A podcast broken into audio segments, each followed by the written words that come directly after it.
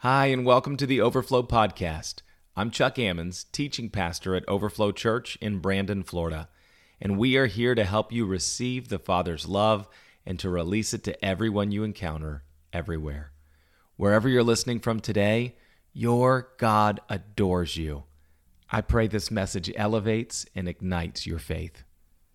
On this podcast, you will find biblical messages to activate your faith, as well as our You Asked For It series, where we address your questions about trusting God's goodness as Father and living out His fullness as beloved sons and daughters.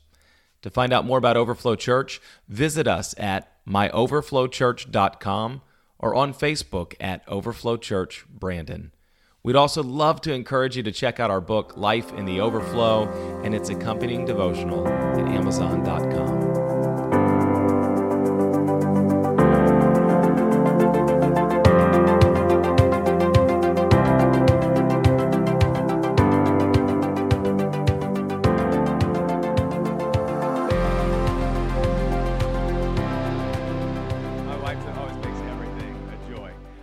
a question to you. How many of you had the opportunity before to go to the doctor and see the dreaded test that looks something like this? We'll put up on your screen. How many of you have had the opportunity, right? It's a little game you play at the doctor where you read as many letters as you can and then you see how long you can guess correctly until they call you on your bluff, right? You're looking, you're like, that's a T, a dump truck. I'm not sure what's coming next. So I'm just wondering here in the room right now, how many people have some sort of, in order for you to see clearly like this, you have some sort of corrective lenses. So that would be glasses, contacts, LASIK surgery. Just hold your hands up if that's you. You have some type of corrective lens.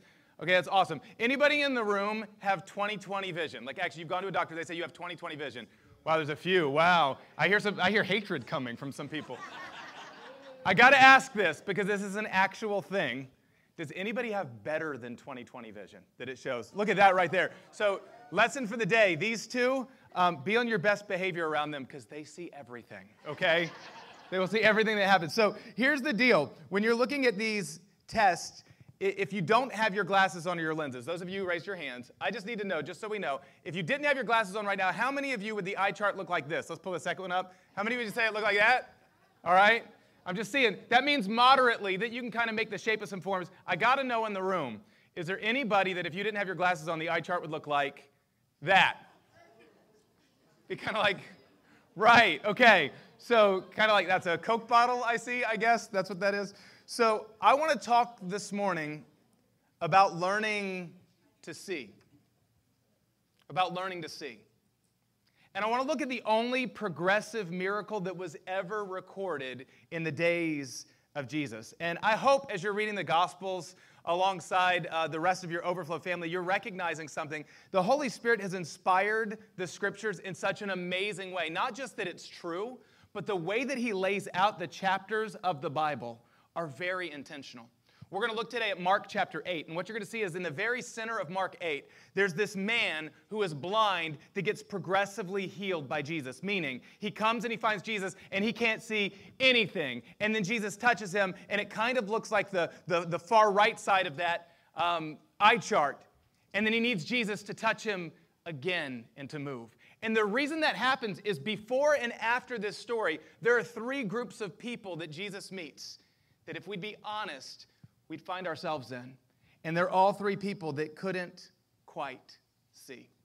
We'll pick up in Mark chapter 8. It starts at verse 1, and it says this. I'm sorry, actually, we're going to pick up in the middle of the chapter. Mark 8, 22. It says, They came to Bethsaida, right here, this story, and some people brought a blind man and begged Jesus to touch him. He took the blind man by the hand and led him outside. I just love that about Jesus, the way that he protects our dignity. He was not going to allow this to become a spectacle. This was all about this man and his need. It says, when he spit on the man's eyes, I guess that doesn't sound as dignified as before, but we're going to see what he's doing. It says he put his hands on him. Jesus said, Do you see anything? And the man looked up and said, I see people. They look like trees walking around. So once more, Jesus put his hands on the man's eyes. Then his eyes were opened and his sight was restored, and he saw everything clearly. As I said, this is the only progressive miracle that we read in the life of Jesus. And what you see is a man who was touched by God, but he can't yet see things clearly. I think there's a lot more going on there. Here's the big idea I want to give us today. We live in the moment of this story between the first and the final touch. We live in the moment between the first touch from Jesus and the final touch. See, all of us have some things that we can see clearly because God has moved, and that's everybody. He lets the rain fall on the just and the unjust. Everybody has things about God, about life, about love, about people they can see because God has drawn near and touched their eyes. But all of us have places we can't yet see. And this is a theme all throughout the Bible. The Apostle Paul wrote this in 1 Corinthians 13. He said, Now we only see as a reflection in a mirror. Then we shall see face to face. Now I know in part. Then I shall know fully, even as I am fully known. And maybe you hear that and you go, wow, we see in a mirror. Here's the problem ancient mirrors weren't made of glass, they were made of steel. So when God says that you see in a mirror, ladies, it would be like you trying to put your makeup on looking into this. See, as you look into steel, you can see colors and shapes and dimensions, but it's kind of like a funhouse mirror, isn't it? Things get distorted. You can't see them quite clearly yet. And I need you to understand this. Paul says, the Apostle Paul, the author of most of the New Testament, he says, if I'm being honest, when I walk with Jesus, he saw Jesus. He was blinded on the road to Damascus. He said, on my best day, this is how clearly I see him. As believers, this is how we see God, others, and reality. It's, it's foggy pots and funhouse mirrors. That's what we see. And now, listen, this is what's true for believers. Before we come to Jesus, it says that we live in the dark, and the darkness can never overcome. So there are glimmers of light coming through, but you live in the dark just seeing shades of light. So when you go from the dark to suddenly seeing this, and it's gleaming and it's bright, it's amazing. But we only see in part. It led him to continue on, and he said this he said, All of us, this is 2 Corinthians 3:18, all of us with unveiled faces are contemplating the Lord's glory because we are being transformed into his image with ever increasing glory, which comes from the Lord, who is the Spirit. I think one of the biggest problems that we face today in our culture, because we have a culture that a lot of times, this is in the church and out of the church. We've got a culture that is entitled and offended a whole lot of the time. And I think our core problem is a pride and an overconfidence of everything we think we see clearly. There's the sin of certainty. I see it clearly. I know it all. I've arrived. And it actually robs us from childlike faith, humility, and wonder. But know what Paul says in 2 Corinthians. Listen, he says, No, we have unveiled faces. The veil in the temple has been ripped. What does that mean? There's no obstruction on God's part toward you.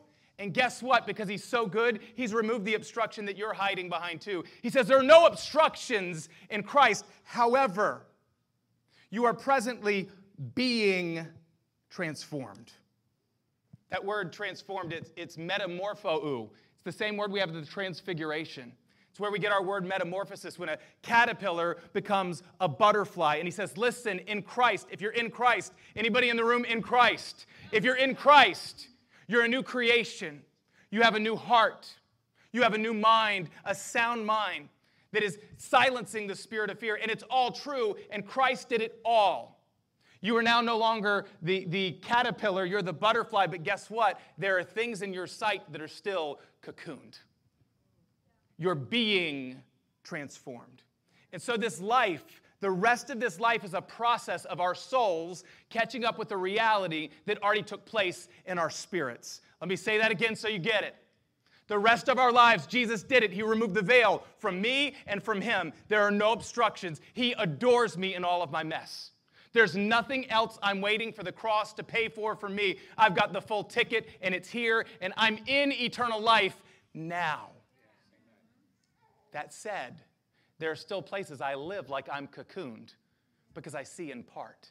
I don't yet see him face to face. And so, maturity in the Christian life means that for the rest of my journey, my soul, that's my feelings, my will, my emotions, all the things that typically drive our days, if we're being honest, is in a process of catching up with the reality of who Christ says I am.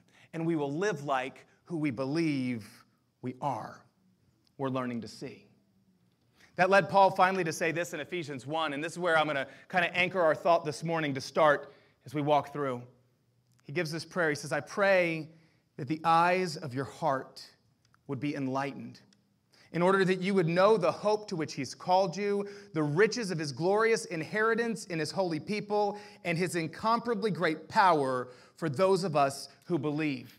He says there are things that we see, and there are things we don't yet see, and the problem is we think we see things that we can't yet see. So, what we desperately need is for our, light, our eyes to be enlightened. It literally means for light to shine on you and to shine through you.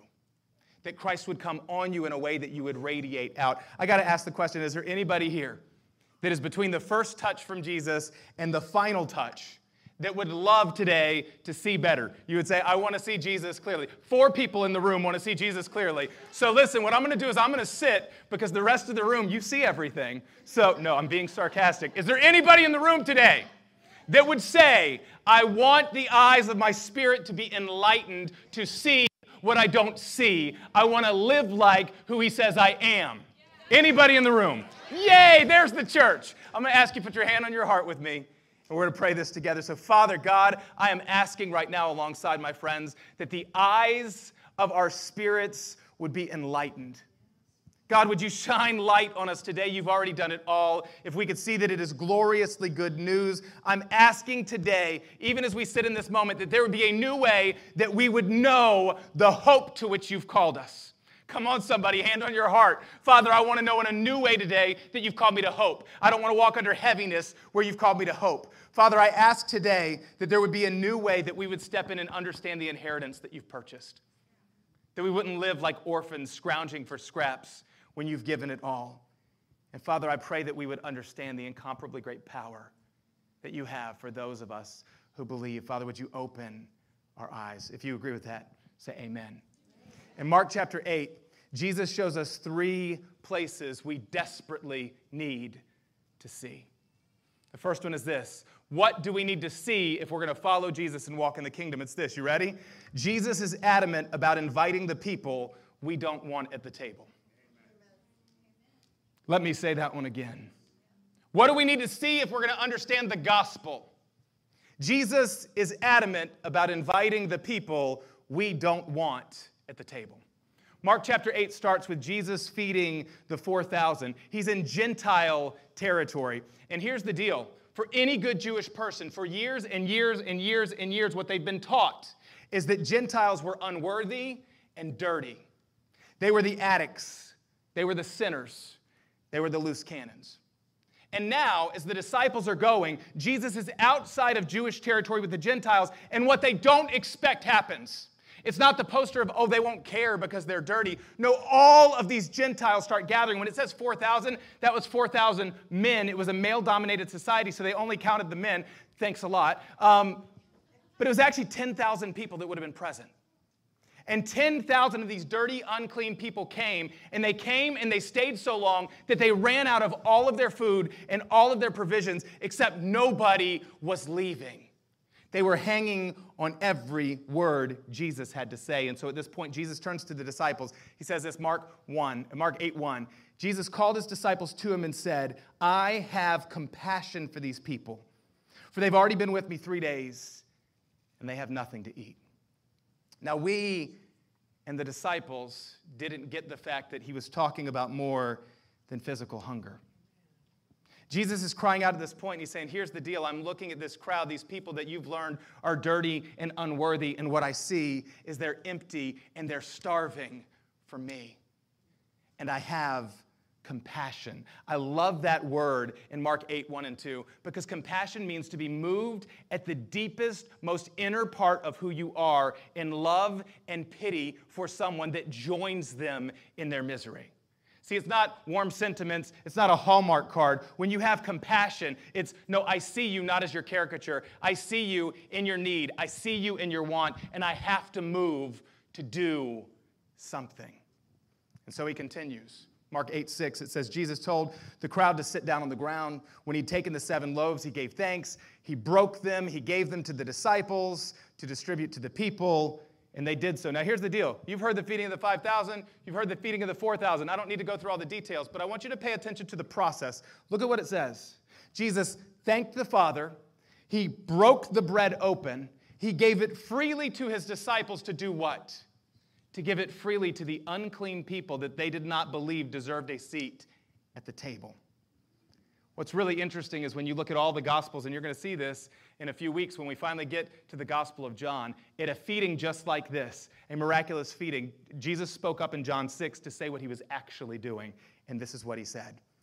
Jesus spoke to the crowd saying, I am the bread of life.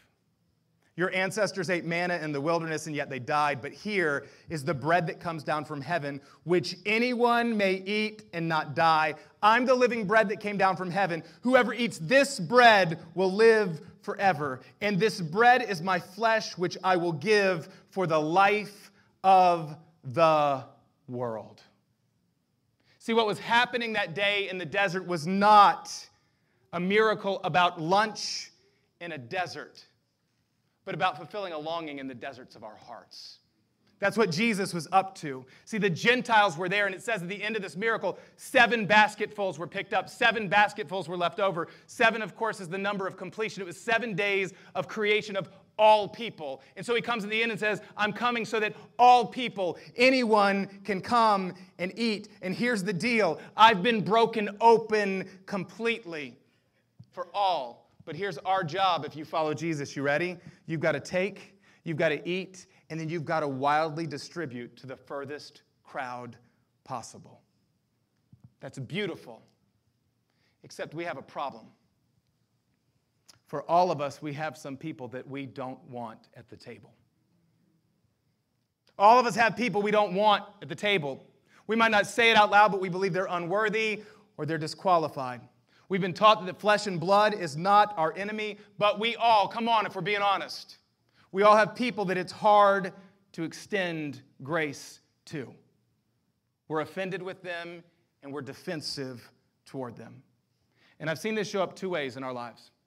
We have groups of people, what I would call positions that we don't want at the table. That would be stances, that would be groups and things that they stand for. And then we also have actual people who have hurt us a family member, a coworker, a friend. And this problem of us not wanting everybody at the table, it happens in every persuasion, in every denomination, in every affiliation. It doesn't matter whether you're conservative or liberal. I want to say this. Whatever value system is present with the people you share life with, and you have one, your people, the people that you go, I get around these people and it's just home, you have a value system of some things you really love and you really honor. And you all have a value system of some things that you don't want certain people at the table because they keep offending it and breaking the rules. Come on, is that fair? See, all of us bristle at the idea of certain people being invited to the table. For some, some of you right now, if you'd be honest, you'd say, I have a hard time with those who distort truth and abuse grace. If you're looking at the people you'd have a hard time coming, it would be those in the stances and positions of tolerance. Those that you look at and say, what they do in our culture is moral compromise. And if I want to go with a broad brush stroke, where do we see this most? We see offense coming in the name of things like abortion sexuality, sexual identity, and erosion from traditional family values. There are people that look and say, I see that. And when I see people do that and I see the agenda, at times it's very hard for me to separate an agenda from people I don't want at the table. And I get defensive. And if that's you, though we don't tend to say it, we tend to see these people as guilty. And we have little patience or grace for them. And when we talk in our groups, we speak as if we're above them we deserve a spot at the table. They don't.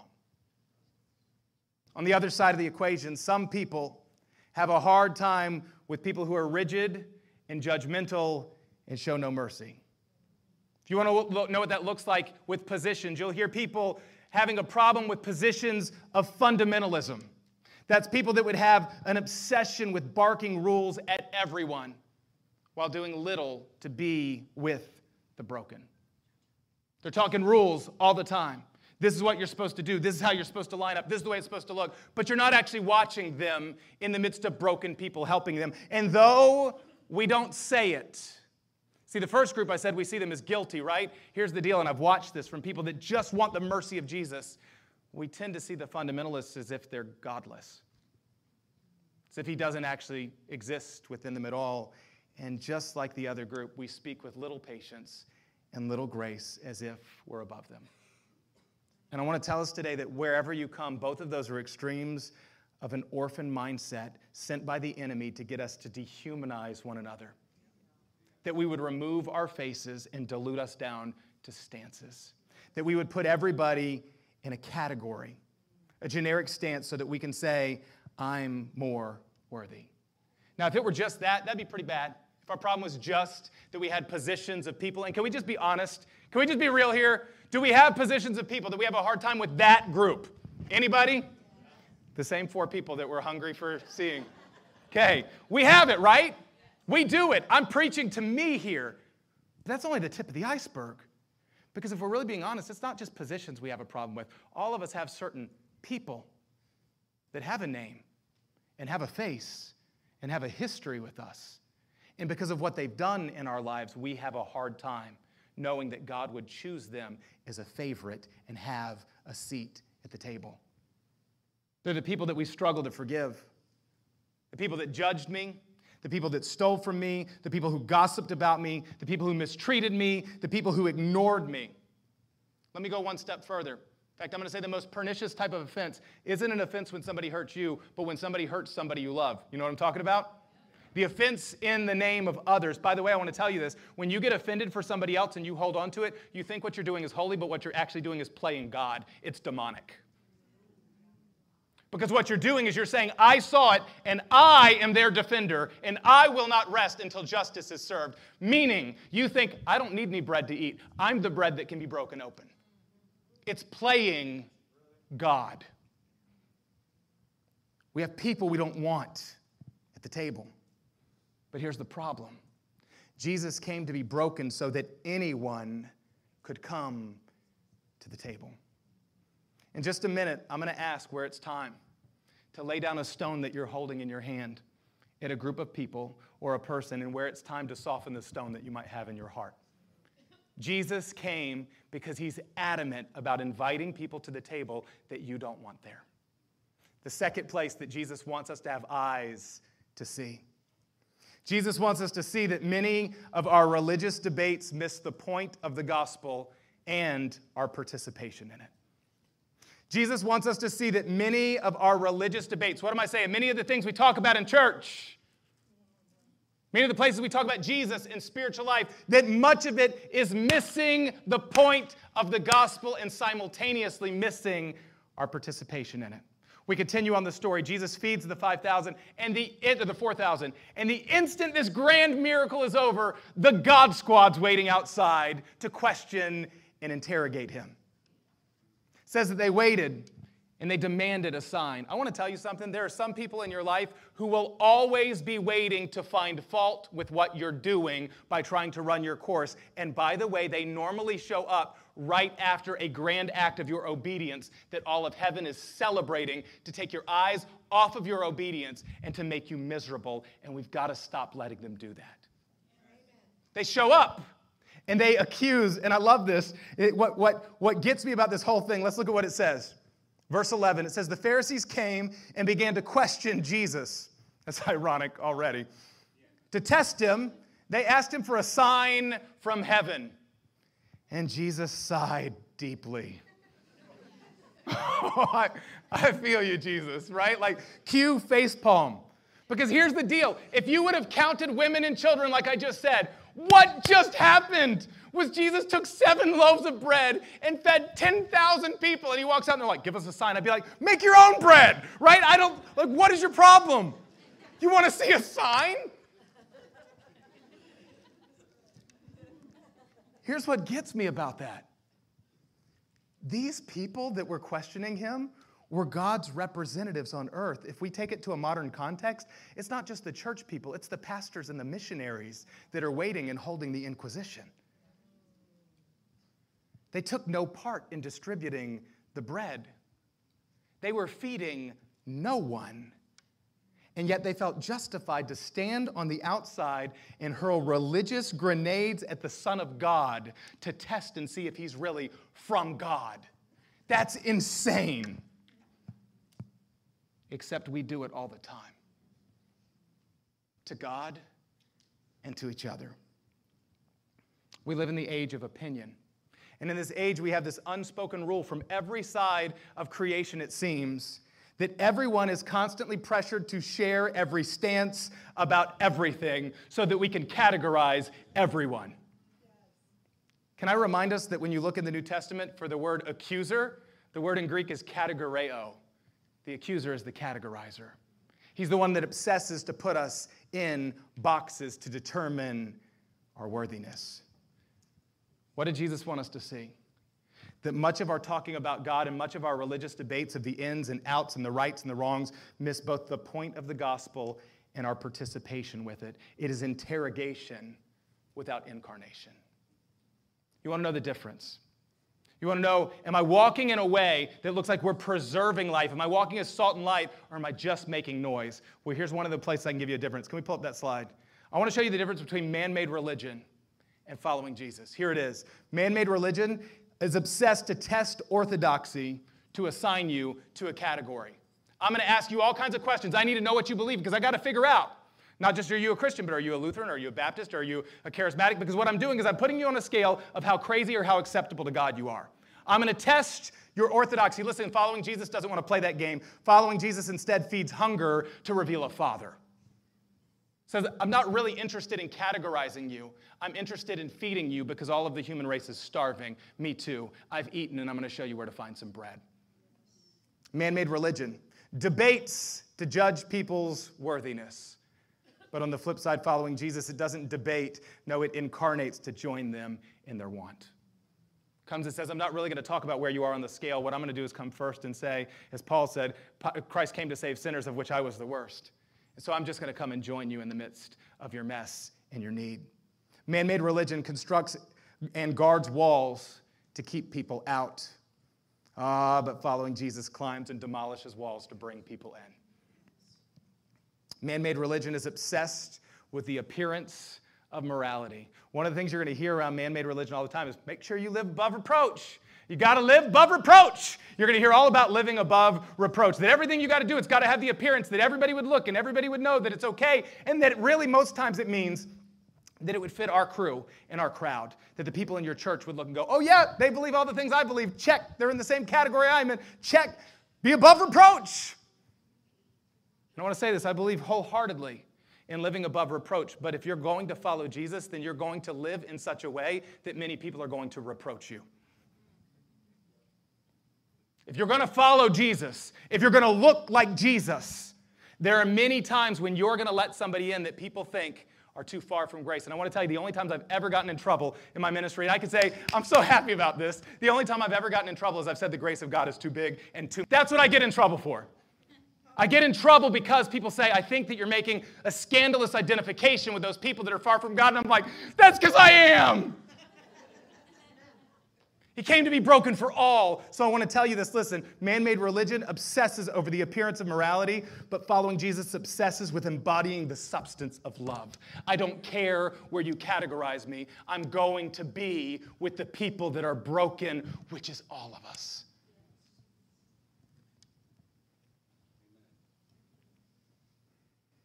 You know, the sad thing is, way too many days I do care how people identify me. That's why I stopped there for a minute is I say, Lord, let that be my prayer. That I would live in such a way that I don't care where you identify me or where you think I stand. But I'm going to tell you the way my life is leaning these days is I'm willing to be misunderstood. We're going to talk about that in just a minute. Man made religion uses holy books as a dagger to wound. We show up with our scriptures and we say, here's all the things you did wrong, and here's what God says, and there's warning, and there's judgment, and there's fear. But following Jesus applies the word of God as a scalpel to heal. And most significantly, man made religion talks constantly, but rarely moves. Following Jesus moves in compassion and only talks when it's actually helpful. So they came and they questioned him, and it says that Jesus sighed deeply. I love the parallel in this because you remember that word compassion I talked about just a minute ago? The word compassion means to be moved to the deepest part of who you are so that you're moved to act. Did you know that this is the, the other counterpart of that? To sigh deeply is to be moved at the deepest part of who you are in grief and frustration.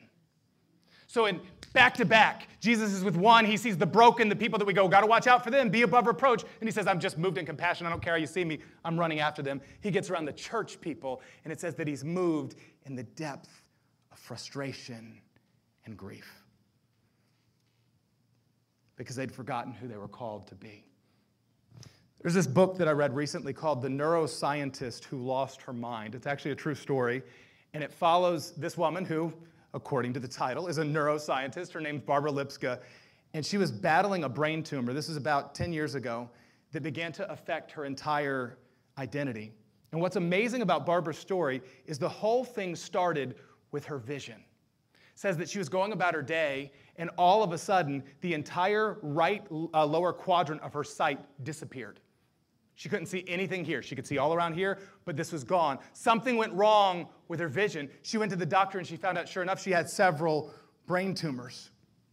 And so they began to treat them aggressively. And for a time, it seemed like they said, Barbara, you've gotten the care, you're there, you've taken the treatments, things look good. A few days passed, a few weeks passed, and suddenly Barbara's attitude radically changed. This sweet woman suddenly became impatient and judgmental and bitter. Her family thought that it was just the stress of the treatment, and so what they actually said was, We'll just be quiet, we'll just wait, because, I mean, goodness gracious, going through that, we're going to cut her some slack, right? We would do the same thing. So they continued on. But it was a little bit longer, and Barbara's actions became erratic. She was a runner, and so regularly she took care of her health, and one morning she got up by herself and decided it was time to dye her hair purple. And she began to dye her hair. And midway through, with the cap and the dye still in, she suddenly decided it was a great time to go for a jog.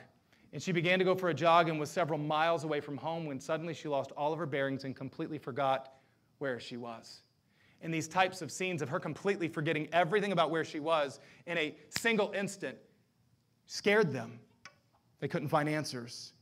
Finally, where it went for Barbara is it, it went first from her attitude, then to her actions, and finally, it ended this place of downright accusation. Barbara became wild with conspiracy theories about everything that the restaurant was poisoning them, that the doctors were all greedy and lying, that her family had turned against her.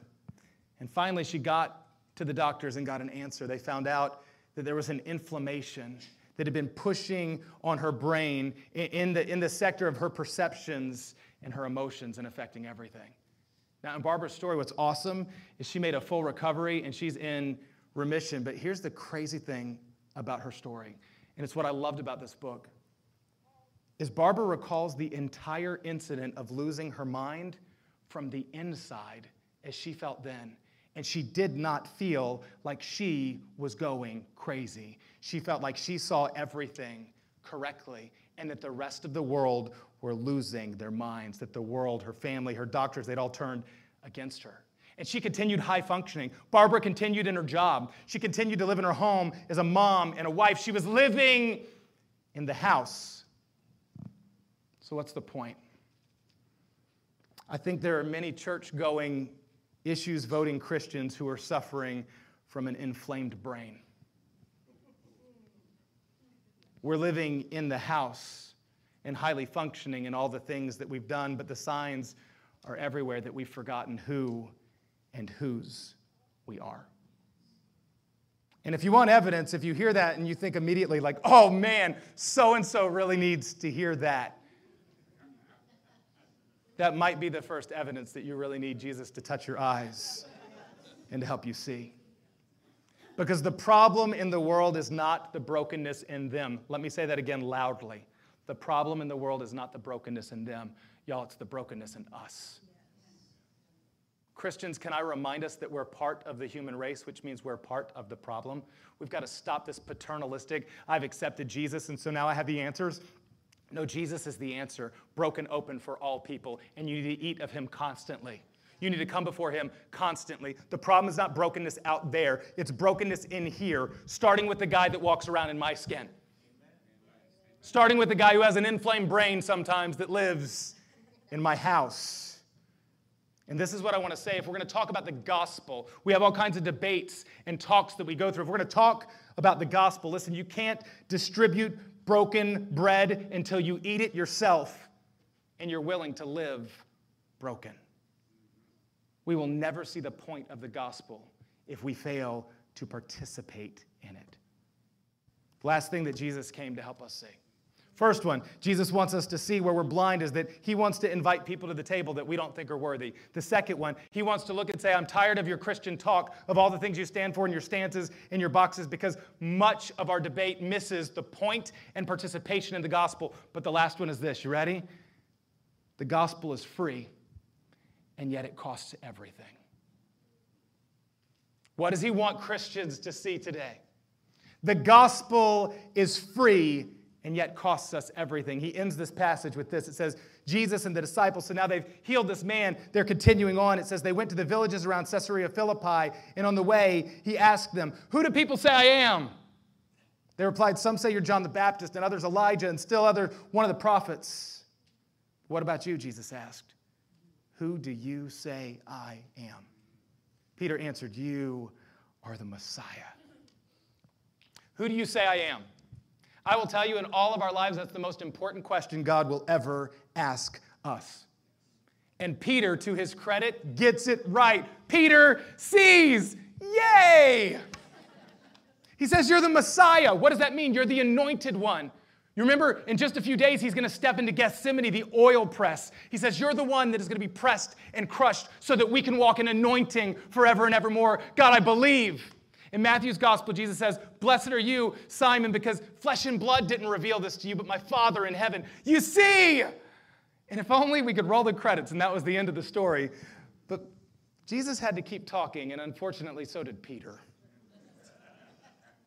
It says, Jesus then began to teach them. Now that they said, We believe the gospel, we believe you're the anointed one. So now listen, Jesus is saying, Then what's the anointed path? If I'm anointed and you're going to be anointed, where are we going together? Says Jesus then began to teach them that the Son of Man must suffer many things and be rejected by the elders, the chief priests, and the teachers of the law, and that he must be killed and after three days rise again.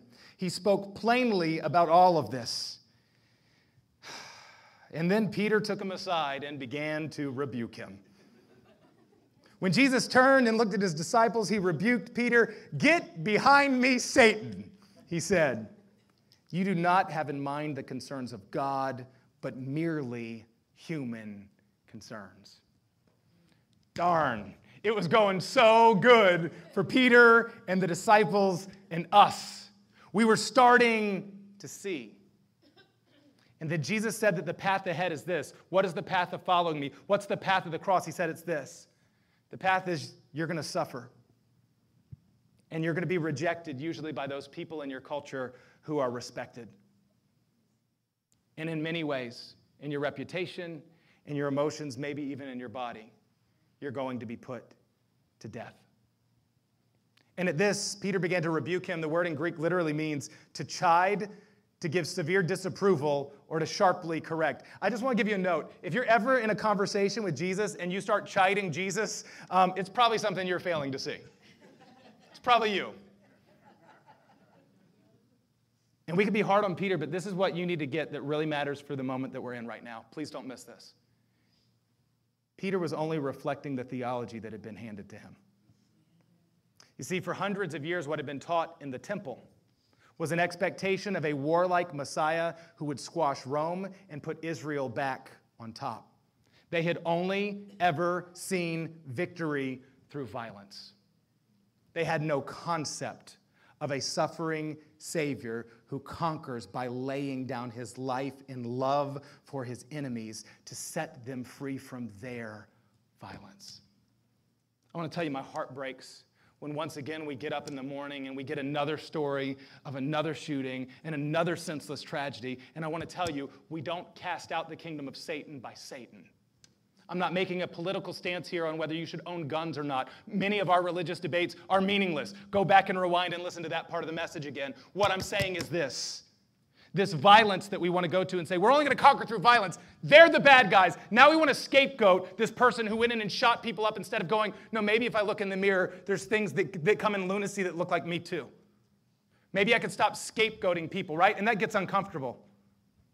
We want to get to these things with, right, what's going on in the Ukraine, and we want to pick the sides. We want to go, oh, well, Vladimir Putin, he's the problem, so now we can just kick him to the curb. But I'm sorry, when we come to it, it's humanity, it's us. You have no enemy of flesh and blood. Violence doesn't drive out violence, only love can do that. They had no concept for this. So when Peter shows up and says, No, it won't be so, Peter thinks what he's doing is speaking a great word of love. Do you know how many prophetic words we give that sound so great and so wonderful and so flowery? Even to the point of sometimes you'll hear people say, Nobody will ever give you a prophetic word that sounds difficult. I'm like, Read the Bible. A word for your encouragement, it means to get your courage back, to get your spine back. Sometimes when you have to be given a word to get your spine back, it sounds like correction. Sometimes it's hard to hear, but it's love. Peter didn't know what to do. Peter thought what he was saying was right. But when Jesus turns to Peter and calls him Satan, I don't want you to miss this. Jesus is not being sarcastic. He's being sharp on purpose. There's not a higher thing Jesus could say to Peter in this moment, and you will never hear Jesus do this again. Jesus, to his own disciple, to the rock, to the center disciple, calls him Satan. Not a good church building strategy. Why? Because he said, You need to understand something right now. What you're doing is you're deifying human concerns. You're spiritualizing human concerns. You're lifting up a human gospel of your best life now. And what you need to understand is where that comes from is not my father, but from the accuser, the father of lies. The reason I call you Satan is what you just said avoiding pain, avoiding suffering. Listen, because there were two things that Peter actually wanted following Jesus to look like. You ready? The two things he wanted one, he wanted to squash his enemies. Peter had enemies, Peter had pain. Peter had lots of people and lots of oppressors that came around, people he loved. He watched people that he loved get killed by ruthless Roman oppressors. And what Peter wanted when Jesus came into town was, All right, Jesus, go get them. He said, The path that I'm going on is not one of squashing my enemies, it's one of being squashed for them. The second one, Peter wanted to rule. The number of times the disciples show up and, and say, We want to be great, we want to sit on your throne. What they're talking about is not like, Oh, we want to be the first to go on the mission trip. It's not what they're saying. What they're saying in that moment is, no, we're going to be great and we're going to be powerful and we're going to get all the things and all the enemies are going to have to listen to us and everybody bows to us and I want to be number one. What Peter wanted was comfort and abundance. And what Jesus said the kingdom of God was this you ready? I've come to be broken, and if you're going to follow me, you have to be broken too. The entire gospel is the Via Dolorosa. It's a road of death and self emptying love. And so I want to end here because Jesus had just one more thing to say to the disciples. And this is the one we need to see the most. He says this He called the crowd to him, and along with the disciples, he said, Whoever wants to be my disciple must deny themselves and take up their cross and follow me. Three phrases that he gives. They're so important. I want you to get them. If you could pull up that next slide. What do they mean? Deny yourself, it means this. You ready? Anybody in the room want to be Jesus' disciple? Anybody in the room want to follow him everywhere? Here's the deal. This is what he says. You want to be my disciple? Here it is. You ready? Forget yourself. Break acquaintance in connection with your own dreams and your own interests and your own feelings and your own life and your own way. Man, that'll get you crucified in the Church of America. He continues, You want to be my disciple? Take up your cross. Be willing to receive cruel punishment intended to publicly humiliate and disgrace you. By the way, if anybody has a problem with this, it's just straight out of the Greek that's in the New Testament. Take it up with Jesus. The last one, if you want to be my disciple, make my road first.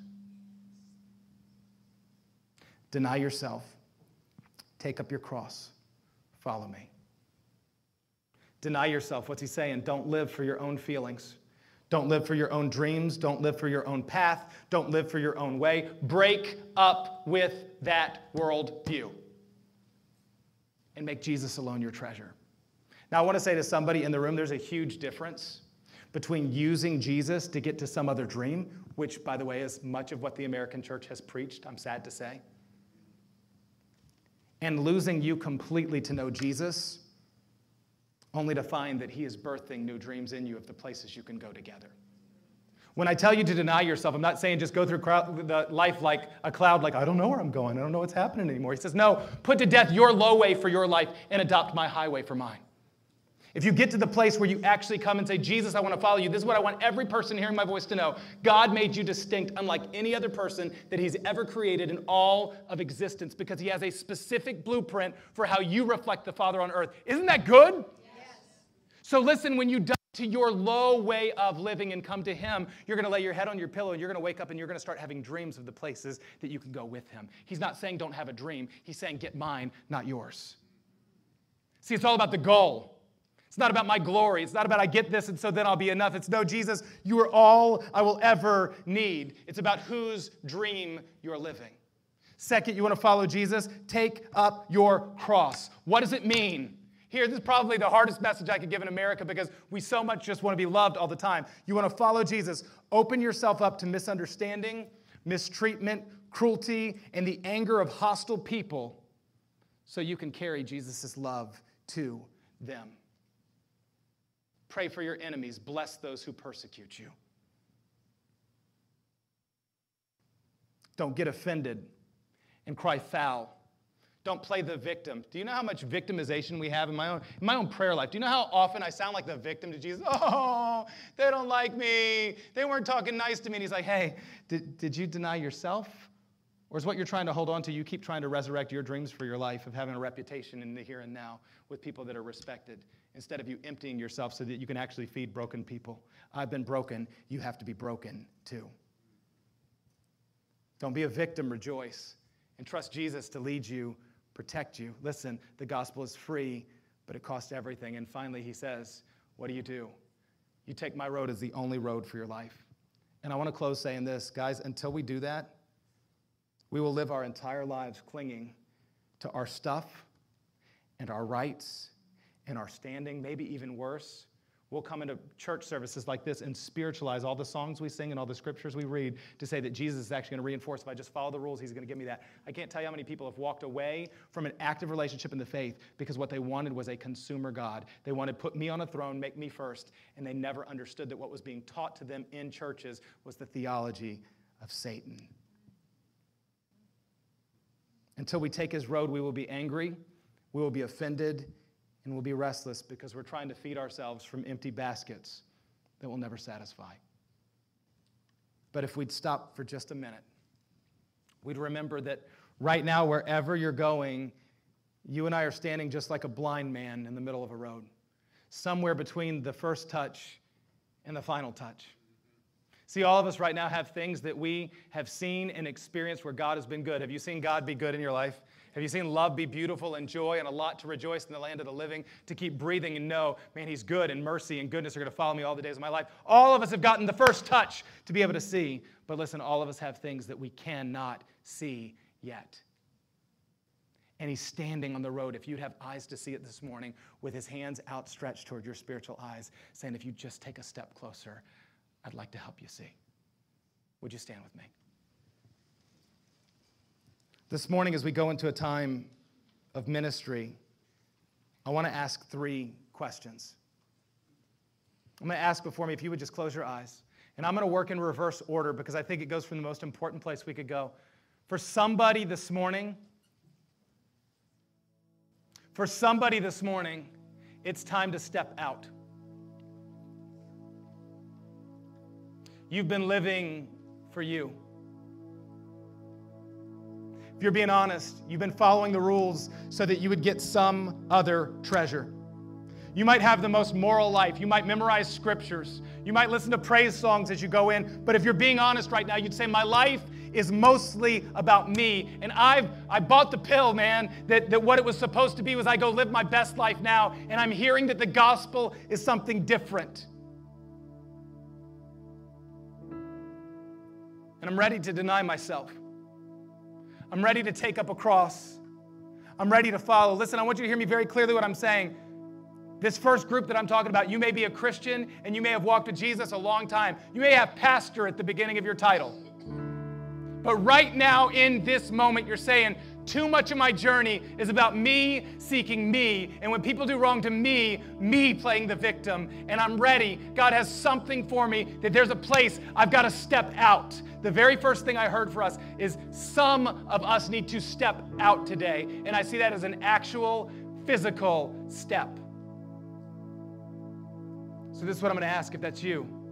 I'm going to ask you to step out and come to the altar. And you're going to see two places you can stand at the altar.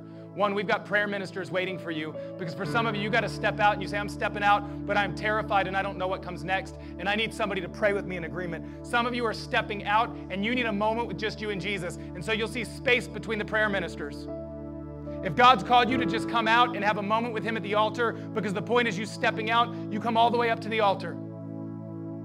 If God's calling you to step out because you need somebody to pray with you, come straight to one of these prayer ministers. But somebody in the room, God's saying, too much of your life's been about you. Too much of it's been about your dreams. What needs to happen right now is it's time to forget yourself. It's time to stop judging God because He didn't give you X, Y, Z and actually lay down the pursuit of it altogether. If that's you, I'm going to ask you to come now. If that's you, I'm going to ask you to come now. If God said it's time to step out, it's time to take a step, this step is for you. And I'm asking that as you obey, that something take place in your spiritual being. I'm asking that the eyes of your spirit are enlightened. If that's you, step out now. I'm going to give just a minute here. God says, I've been living for me, I've been going my own way. I've been worshiping my own feelings and what makes sense to me. I've been thinking breakthrough is when Jesus gives me fill in the blank. And I'm done with that. Jesus, you alone are my treasure, and I'll join you even if the road means suffering. If that's you, I'm to ask you to step out.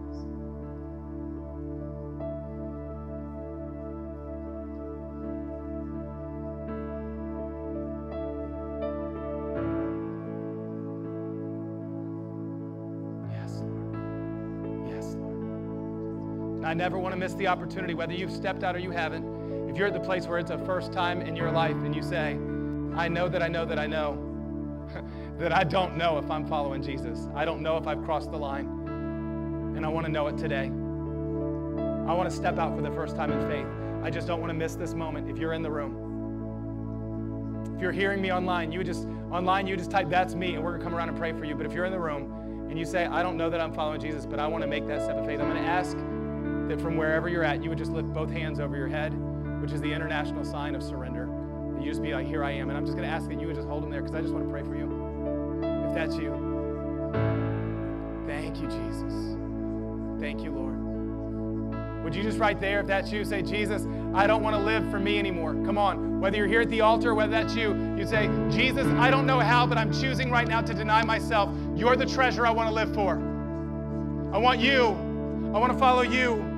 Would you teach me how to lay down my dreams, my way, and understand that your way is better, that you have dreams for me, and you have plans for me, and I want them. I believe that you're good.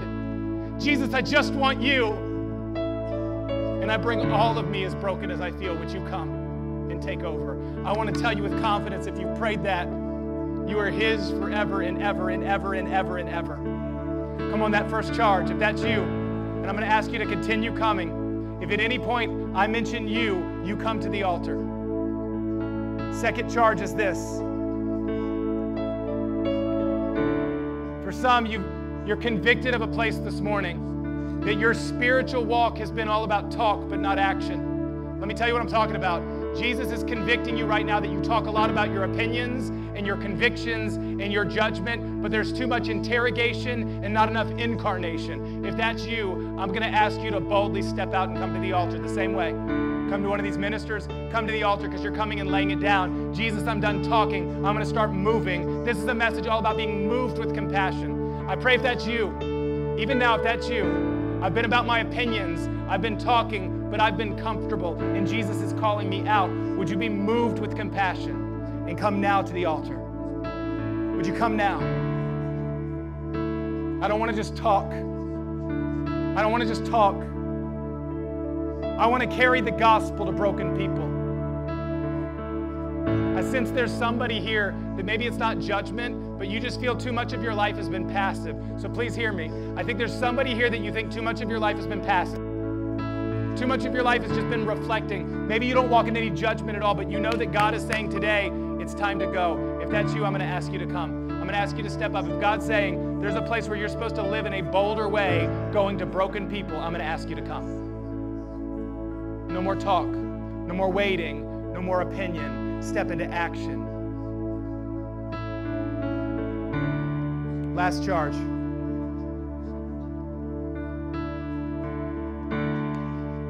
There are some of us that are struggling with Jesus extending a seat to somebody at the table that has really hurt us.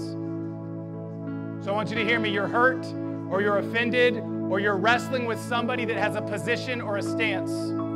They belong to a community of, of tolerance or fundamentalism. You have a group of people or a person that you're wrestling with right now. I'm going to ask you to come to the altar. And this is what I'm going to ask when you come. I'm going to ask you to pray for you and to pray for them. I'm going to ask you to pray for you and to pray for them. That you would come forward and say, Jesus, I'm struggling right now with this group of people. This is how I've judged them. This is what they don't see. I so desperately want them to see. But sometimes, by the way, and let me just say this one last word there's a group of people that I walk with a lot in a very diverse group in the kingdom. And one part of that diverse group in the kingdom, they get really mad at fundamentalism. They really hate fundamentalism.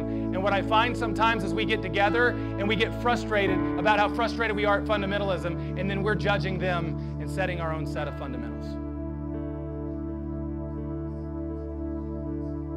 If God's telling you there's a group of people you're viewing on the outside, I'm going to ask you as an act of faith to step up, to pray for you, and to pray for them. Jesus, you've been broken open so we can eat.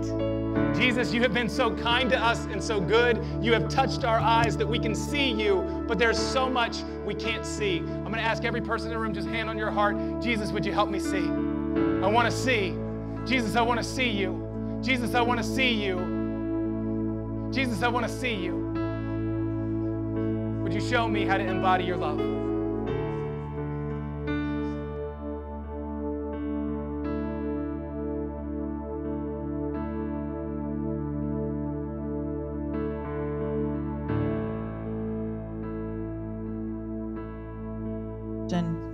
We're afraid of rejection.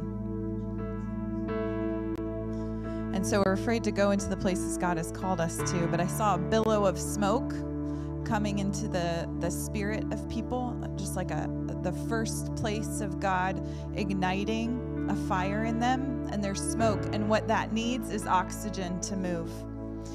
And you carry the breath of God in you. And you haven't gone to those people because you're afraid of rejection. And I want you to look at it a different way today as you go into places where God is calling you to lay down your fears.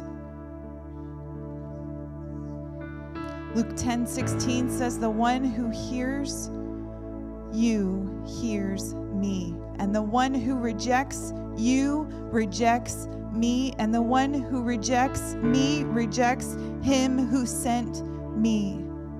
When you understand that you go as the carrier of the gospel, and that if someone rejects you, they reject the one who sent you, then what you feel when they reject you is grief because they missed it and you want them so badly to get it. It's different. You don't have to be afraid of this rejection of carrying the gospel, my friends.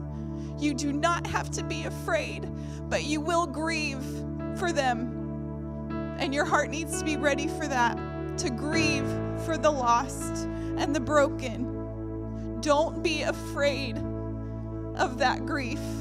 Let it carry you. Let it carry you because the rejoicing is much greater than the lament and the grief. I promise you that. So I just want to bless you with this prayer. If you have struggled with rejection is that and that has kept you from carrying the gospel to people, I just want you to raise your hand. I want you to raise your hand.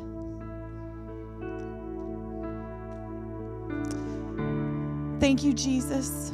We break the yoke of rejection. We reject the spirit of rejection over your people. And we release a new fire upon them in Jesus' name, that they will be carriers of your breath of life, that will open the doors of hearts of people that fire will breathe. As soon as oxygen hits it, fire will come to them in Jesus' name. Open the doors of their hearts right now, those who have raised their hand in Jesus' name, and let this breath of life breathe fire to them in Jesus' name. We thank you, Father, for the work that you're doing here, and we send your carriers of the gospel out afresh today in Jesus' name into their community. Amen.